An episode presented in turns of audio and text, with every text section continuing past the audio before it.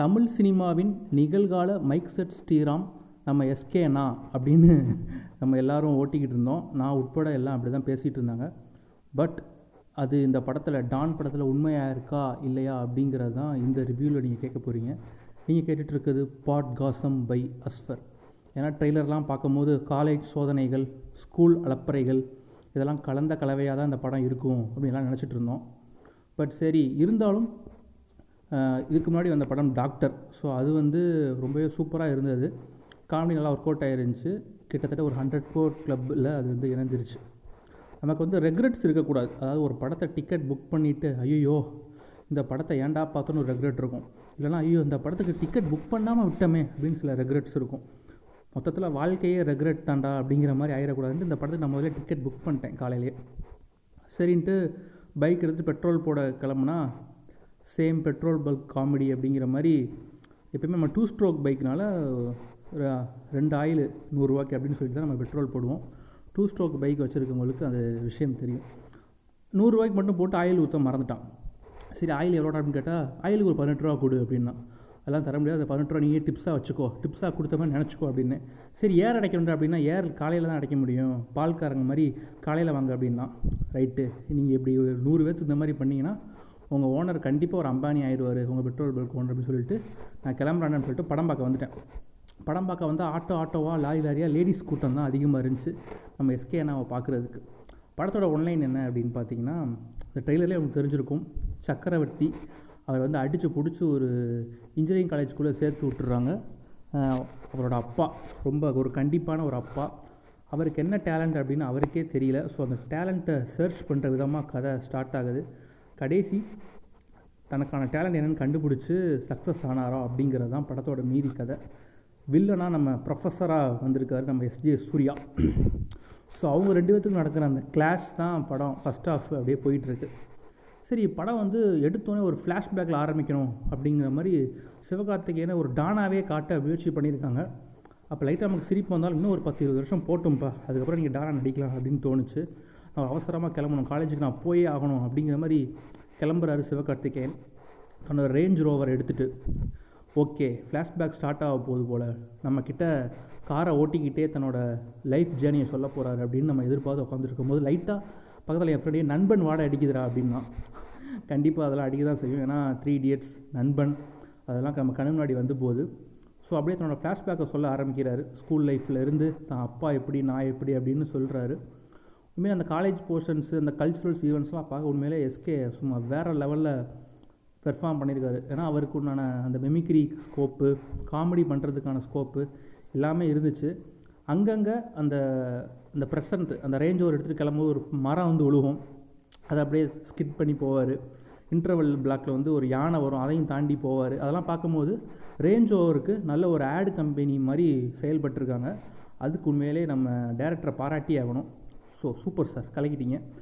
தென் படத்தில் அது ஒரு பாட்டு வரும்ல, ஜலபுல ஜங்கு, அதை பார்க்கையில் நீங்கள் இருக்க உனக்கு முன்னாடி வேறு ஒருத்தன் ஆடிட்டு இருக்காண்டான்னு பார்க்கும்போது அவரோட உருவம் மட்டும் ஆடிக்கிட்டு இருக்கும். அதெல்லாம் பார்க்கையில் லைட்டாக தெரிவாடையும் அடிச்சுது. ஏன்னா டேரக்டர் வந்து அட்லியோட அசிஸ்டண்ட்டு. ஸோ வந்து அட்லியே சுட்டு படம் எடுத்தாலும் நான் அட்லிட்டே சுடுவேண்டா அப்படிங்கிற மாதிரி சூப்பராக அவரோட திங்கிங்கை பார்க்கும்போது ரொம்ப ஒரு முற்போக்காக இருந்துச்சு. சூப்பர் சார், டேரக்டர் சார், செமையாக பண்ணிட்டீங்க. தென் படத்தில் இன்னொரு ப்ளஸ் அப்படின்னா SJ சூர்யா, அதாவது அவருக்கு எழுதப்பட்ட ரோல் வந்து எஸ்கேக்கு கொஞ்சம் பயந்து போகிற மாதிரி தான் அங்கங்கே இருந்தாலும் கிட்டத்தட்ட அவர் ரோலை ரொம்ப சூப்பராக பண்ணிட்டார். அடுத்து முக்கியமான ப்ளஸ் வந்து சமுத்திரக்கனி, அதாவது அப்பா படத்தில் அவர் அட்வைஸ் பண்ணி நம்ம பார்த்துருப்போம். இதில் அவர் அப்பாவே நடிக்கிறோன்னே லைட்டாக கொஞ்சம் பயமாயிருச்சு. இல்லை அதெல்லாம் இல்லை அப்படின்ட்டு கண்ணிலே சும்மா மிரட்டி நடிப்பில் வெளுத்து வாங்கியிருக்காரு அப்படின்னு தான் சொல்லணும். இன்னொரு ஒரு மிகப்பெரிய ஆறுதல் வந்து சூரி. ஏன்டா அவர் காமெடி பண்ணலையான்னு கேட்கலன்னா அப்படிலாம் கேட்காதீங்க, அப்படிலாம் கேட்கக்கூடாது. அதாவது நார்மலாக அவர் காமெடி பண்ணால் நம்ம எல்லாம் சீரியஸாக இருப்போம். பட் இதில் வந்து அவர் சீரியஸாக வச்சு நம்மளை காமெடி பண்ண வைக்கலாம் ட்ரை பண்ணாங்க. பட் அதெல்லாம் முடியல. உண்மையிலே ரொம்ப சீரியஸாக அந்த ரோலை குணச்சித்திர வேடத்துக்கு வந்து ப்ரமோஷன் பண்ணி உண்மையிலே சூப்பராக பண்ணிட்டார் நம்ம சூரி. இதுக்கு முன்னாடி நம்ம வந்த படங்கள்லாம் பார்த்துருப்போம். இதுக்கு முன்னாடி தேட்டரில் ரீசெண்டாக வந்த படங்களை வந்து காமெடியாக இருந்தால் நம்ம சீரியஸ் ஆகிடுவோம், சீரியஸாக இருந்தால் அப்படியே காமெடி பண்ண வச்சுருவாங்க. அந்த மாதிரி இல்லாமல் இந்த படத்தில் ரொம்ப நாள் கழித்து ஒரு காமெடியான சீனுக்கு நல்லா வயிறு குலுங்க சிரித்து, சீரியஸான சீனுக்கு உண்மையிலே சீரியஸாகி எமோஷனலாகி அழுத தருணங்கள்லாம் இந்த படத்தில் இருந்துச்சு. அதெல்லாம் பார்க்கும்போது அப்பா ரொம்ப நாளைக்கு அப்புறம் ஒரு நல்ல படம் பார்த்த திருப்தி வந்து இந்த படத்தோட அந்த ஃபஸ்ட் ஹாஃபில் ஒரு சீன் வரும். சூரியும் நம்ம சிவகார்த்திகேயனும் அந்த காலேஜில் வச்சு ஒரு சீன் உண்மையிலே ஒரு இந்த கொரியன் லாங்குவேஜை கிண்டல் பண்ணுற மாதிரி எனக்கு தோணுச்சு. உண்மையிலே தேட்டரு குழுங்க சிரிச்சது. அடுத்து படத்தோட முக்கிய ப்ளஸ்னால் நம்ம அனிருத் தான். எல்லா படத்தையும் தூக்கி நிப்பாட்டினார். சில கண்டென்ட் சரியில்லாத படங்களும் சரி, இந்த படத்தையும் அவரால் முடிஞ்ச அளவுக்கு ஒரு பக்கம் எஸ்கே படத்தை தூக்கி கொண்டு போனார், இன்னொரு பக்கம் நம்ம அனிருத் தான் அப்படியே பேலன்ஸ் பண்ணி சூப்பராக கொண்டு போயிருக்காரு. தென் படத்தோட எடிட்டர் நாகுரான், அவருக்கு முன்னாடி பண்ண படங்கள் வந்து ராக்கி, சாணி, கைதம், கசாப்படையில் விட்டு எடிட் பண்ணுறா அப்படின்னு சொல்லி தன்னை ஒரு 2 வருஷமாக அடித்து துவம்சம் பண்ணி வச்சுருந்தாங்க. இந்த படத்தில் ஒரு கலர்ஃபுல்லாக ஒரு கல்யாண வீடியோவை எடிட் பண்ணால் எப்படி இருக்கும் அப்படிங்கிற மாதிரி என்ன நினச்சாருன்னு தெரில. ஃபஸ்ட் ஹாஃபில் அப்படியே லைட்டாக விட்டுட்டார். ஃபஸ்ட் ஹாஃப் என்ன தான் கொஞ்சம் சுவாரஸ்யமாக இருந்தாலும் சார் இங்கே இன்ட்ரல் விட்டுருக்கலாமோ அங்கே இன்ட்ரல் விட்டுருக்கலாமோ நமக்கே தோணுச்சு. பட் ஃபஸ்ட் ஹாஃப் கொஞ்சம் லென்த்தாக இருக்குது, பட் அதை கொஞ்சம் குறைச்சிருந்தால் இன்னுமே படம் சூப்பராக இருந்திருக்கும் என்னோட ஒரு கருத்து. அடுத்து ஒளிப்பதிவு உண்மையிலே ரொம்ப சூப்பராக இருந்தது. கலர்ஃபுல்லாக ஜலவுல ஜங்கு, அதுக்கப்புறம் ஒரு ரொமான்டிக் சாங் இருக்குது பேன்னு சொல்லிட்டு, அதெல்லாம் பார்க்கல உண்மையிலே ரொம்ப சூப்பராக இருந்துச்சு.